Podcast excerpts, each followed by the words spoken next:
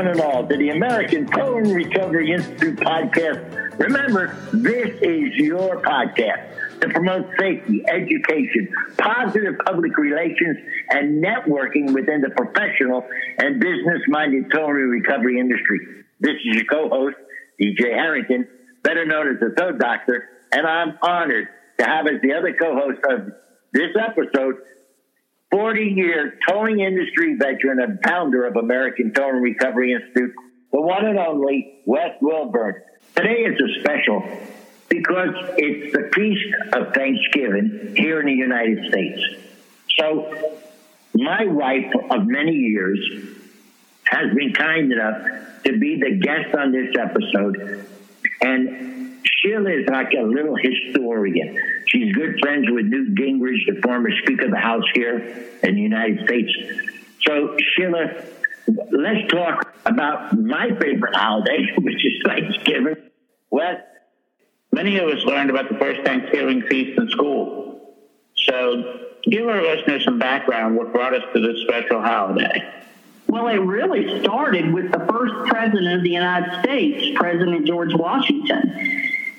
And and that really makes sense because he made a proclamation on October the 3rd, 1789, and he designated Thursday, November 27th as a National Day of Thanks. So that's what he called it, National Day of Thanks.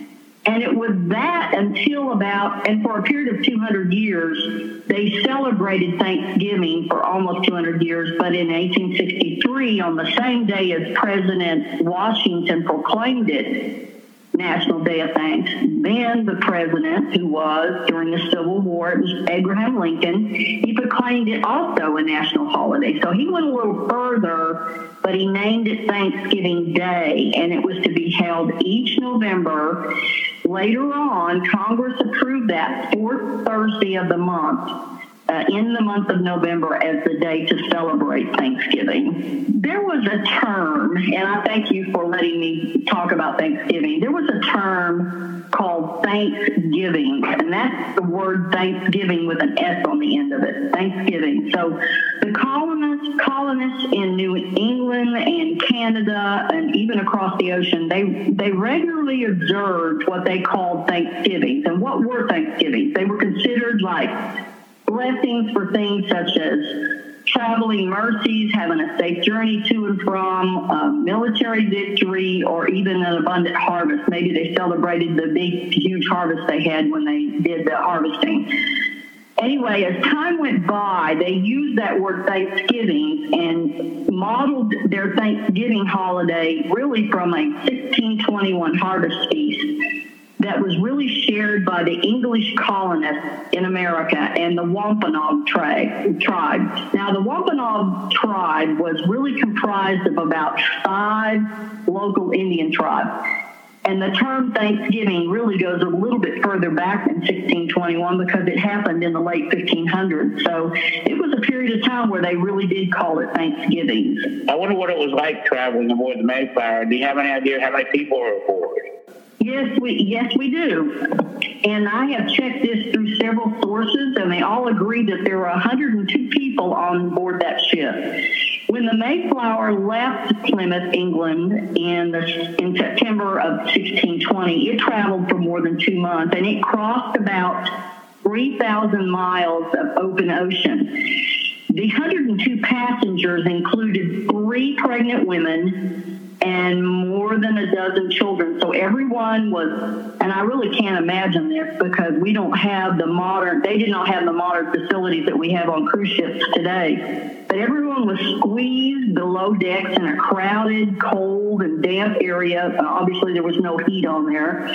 And damp area, suffering crippling bouts of seasickness and, of course, other diseases. And so the passengers were an assortment of religious separatists seeking a new home where they could freely practice their faith without anybody telling what they should feel and believe, while other individuals kind of went on this journey with a promise of prosperity and maybe having land and having land ownership in the new world. And a lot of them probably wanted just to start over.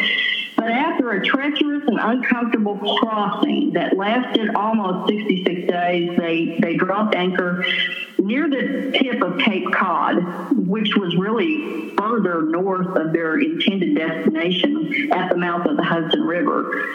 And it really wasn't until a month later, on November the 11th in 1620, that the Mayflower actually crossed what we know today as the Massachusetts Bay. And that's where the Pilgrims, as they are now commonly known, began the work of establishing a village and a city at Plymouth.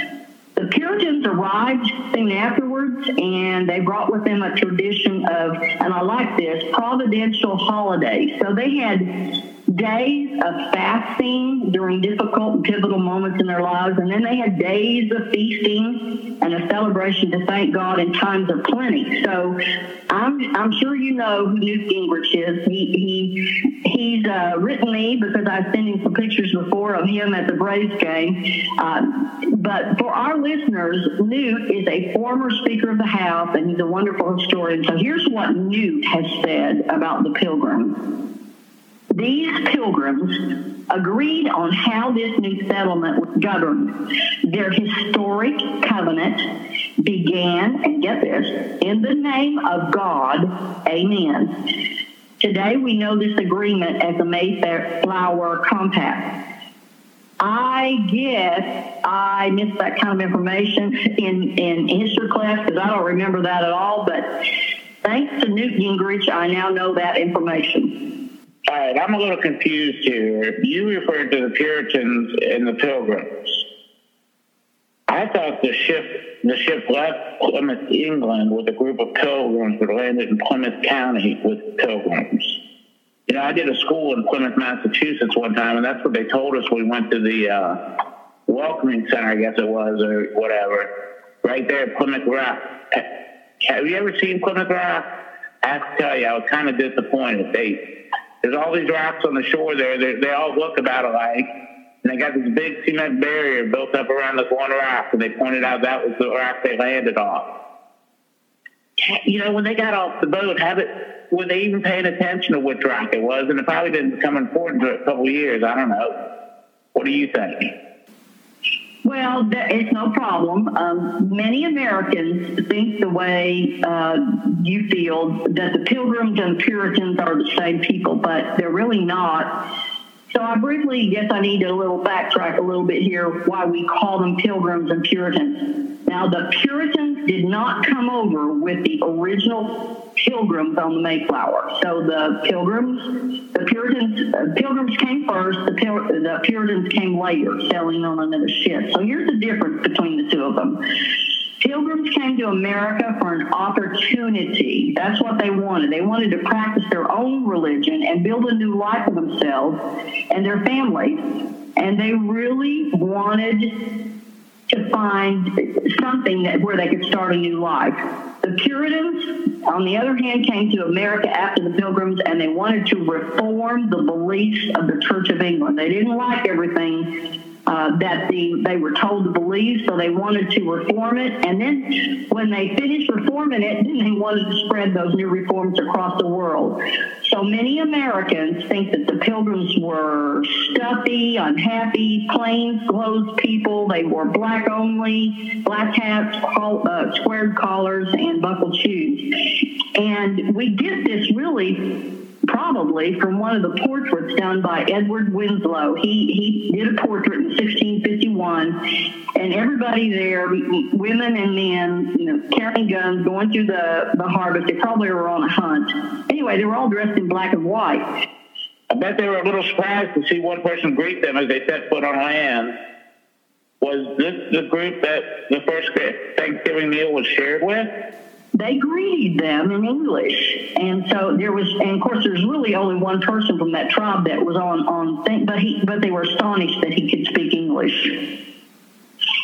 Several days later, um, the Thanksgiving meal wasn't really quite what we have today. Several days later, that native uh, returned with another Native American, and that other person's name was Squanto. Now, Squanto, let me tell you about his story. Squanto was a member of the Patuxet tribe, and Squanto had been kidnapped by an English sea captain, but and was sold into slavery before being able to escape to London. But when he was in London, he heard about an exploratory expedition that was going to go back to the Americas, and so he returned to his homeland, which I'm sure he was thankful to do that. When Squanto saw the pilgrims and the their condition, he, he was he knew they were weakened by malnutrition and illnesses, and so he taught them the importance of cultivating for corn, extracting sap and showed them how to do that from the maple trees. He caught fish, told them how to catch fish in the rivers and which poisonous plants to avoid. So that was very helpful. So he really helped the settlers forge an alliance with the Wampanoag people. And remember, the, as I mentioned before, the Wampanoag people had five different indigenous, indigenous tribes of people uh, that were in that group. So over the next year, they worked very hard, and uh, they they were looking to provide enough food and housing for everyone. So in November 1621. After the Pilgrims brought in their first corn harvest, it proved to be so successful that their then governor, William Bradford, organized a celebratory feast, and he wanted them to invite some of the colonies, Native American allies, etc. And he included that chief of the Wampanoag tribe to eat with them. Now, that is the feast that we remember today as America's first Thanksgiving.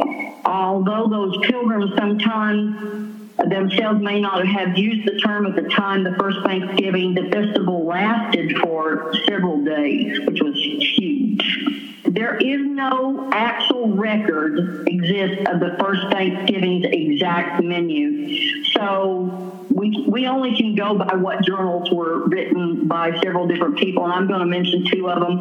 One is from Edward Winslow, and I'm going to read. He's that pilgrim chronicler that had that portrait of all the pilgrims being in black and white. Anyway, here's what he said, and I'm par- kind of paraphrasing part of it.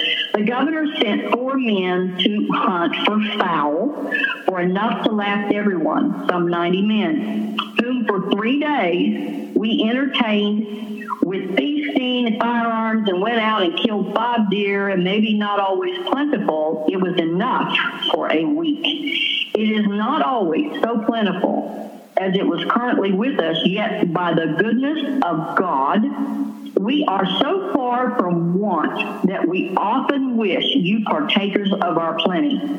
So they had lots to eat.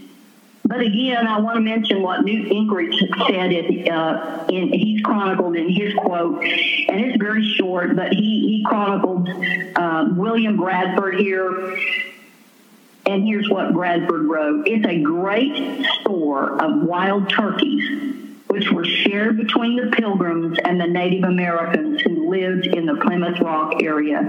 Now, not a lot of details, but it does sound kind of more normal to us because of us eating turkey most of us eat turkey at Thanksgiving. However, I, am wondering about how it was prepared because other historians have suggested that many of the dishes were likely prepared using traditional Native American spices. So I could imagine what that was like, and they probably cooked it using their methods because really the pilgrims had no oven and the Mayflower sugar supply had already dwindled uh, on the ship by the fall of 1621. So I'm sure the meal did not feature any pies, cakes, or other desserts, which is really kind of required. Um, sugar would be required for those, which now have become kind of a hallmark of what we have when we celebrate Thanksgiving. But one thing I will say, several of the research things that I looked at said they could have had lobster and maybe even seal and swan. Now, I love lobster, but I don't know about eating seal and swan, but they probably had some of that as well. In 1941, President Franklin Delano Roosevelt signed the Thanksgiving holiday into law. And since the autumn of 1621, this is is really a tremendous act of faith and thankfulness, and has been repeated by millions, even people who come to America to join and participate in what our incredible experiment in freedom and opportunity has been. So, I'm thankful uh, for all of that. Our country's been through a lot, past and present. We've had a lot of challenges, but we've remained blessed in the freest, the strongest, and the most prosperous nation, nation on earth. And we really have so much to be thankful for. One last thing, I just wish everyone a happy and blessed Thanksgiving. But one thing, don't burn the turkey. Know, while we're thinking about Thanksgiving and being thankful, I, I like to do this year round, not just this month of the year. I think about the uh, the towing operators and companies that have believed in me and, my, and helped support me and my family and what help bring this vision to life. About the institute, I'd like to thank first responders, all the folks that work a seven seven day work schedule or work seven twenty four. You know, hospital workers. I'm thinking the electric company, all the different folks that work all, every day of the year, so to speak make sure the public serve. I thank uh, American citizens. We are fortunate to live in the greatest country ever. Um, I know we have some internal issues, but we're going to stick together as a company and work out. So I'm thankful for many, many things. Lastly, and most importantly, my family and the team that helps support me here at the American Towing Recovery Institute and helps us try to make help uh, towing operators' lives a little safer and a little easier. So God bless everybody. Have a great Thanksgiving. Enjoy it with your family and friends.